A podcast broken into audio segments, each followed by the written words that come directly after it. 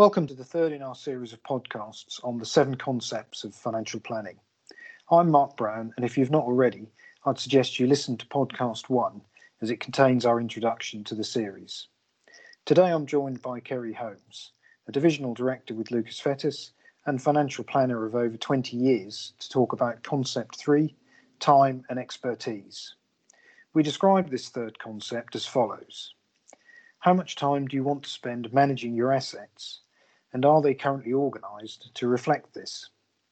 Kerry, do you find this is something people really think about or plan, or do they just accumulate assets and carry on with these? In my experience, most people will accumulate assets without a substantial amount of thought as to why they have them and if they're saving enough. The classic example of this is their pensions. Most individuals will automatically join their workplace scheme, and in fact, many will have many such pots dotted about However, they haven't really considered why they have the pensions and what this might provide them in future and whether it's going to be enough to support their lifestyle. In addition, a lot of people will also pop surplus monthly income into a savings account or a cash ISA. However, again, they haven't really given it much thought as to what this savings pot's intended for. Thanks, Kerry. So, unless someone has received structured financial advice, how they tend to hold their assets is more of a product of their circumstances and preferences rather than a planned approach. In your experience, then, does the self management of assets lead to bad decision making and bad outcomes? I wouldn't say bad decision making. However, the structures that are in place may not be the most appropriate from a tax and an investment risk perspective. For example, I often see couples accumulate the majority of their wealth in just one person's name, which is normally the main earner. Whilst this isn't a bad thing because they are saving and that's absolutely the right thing to do, what it can mean is that they haven't taken advantage of all the available tax allowances, and therefore the tax burden now and in the future is really unequal. Likewise, where individuals are self investing their assets, they're often exposed to a significantly higher level of risk as they've chased a headline return on a fund, which has led to that investment decision. This means the drops in the markets that we see periodically can have a massive impact on the value of their investment. On the flip side, where savings are predominantly held in cash, this means they're receiving a negligible return, and the buying power of the capital they're building up is being eroded over time, as interest rates simply don't keep pace with the cost of living. Thanks, Kerry. So, self management then can often result in a lack of diversification, tax planning, or a misalignment of risk.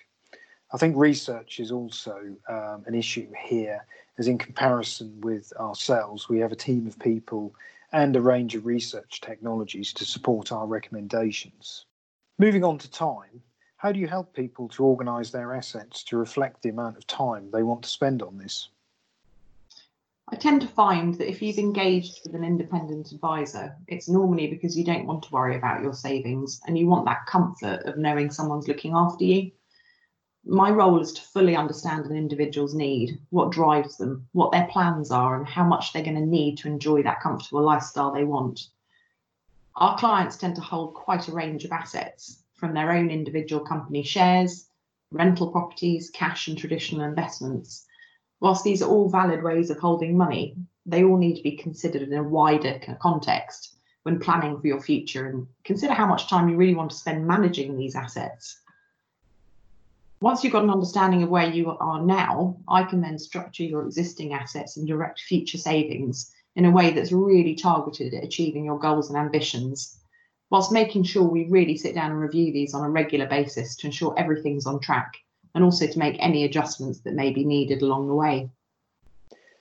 Thanks, Kerry. So we can design a portfolio of investments to reflect the amount of time each client wants to spend on managing their assets and blend this with some self management where required. Before you go, if you could pass on one tip on this concept, what would it be?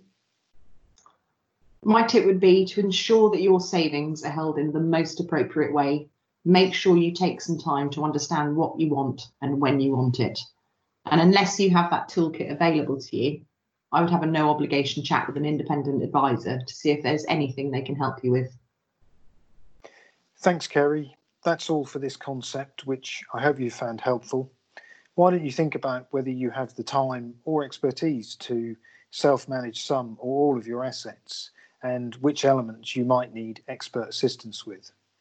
In our next instalment, we will be talking through concept four, tax, which we hope you'll join us for.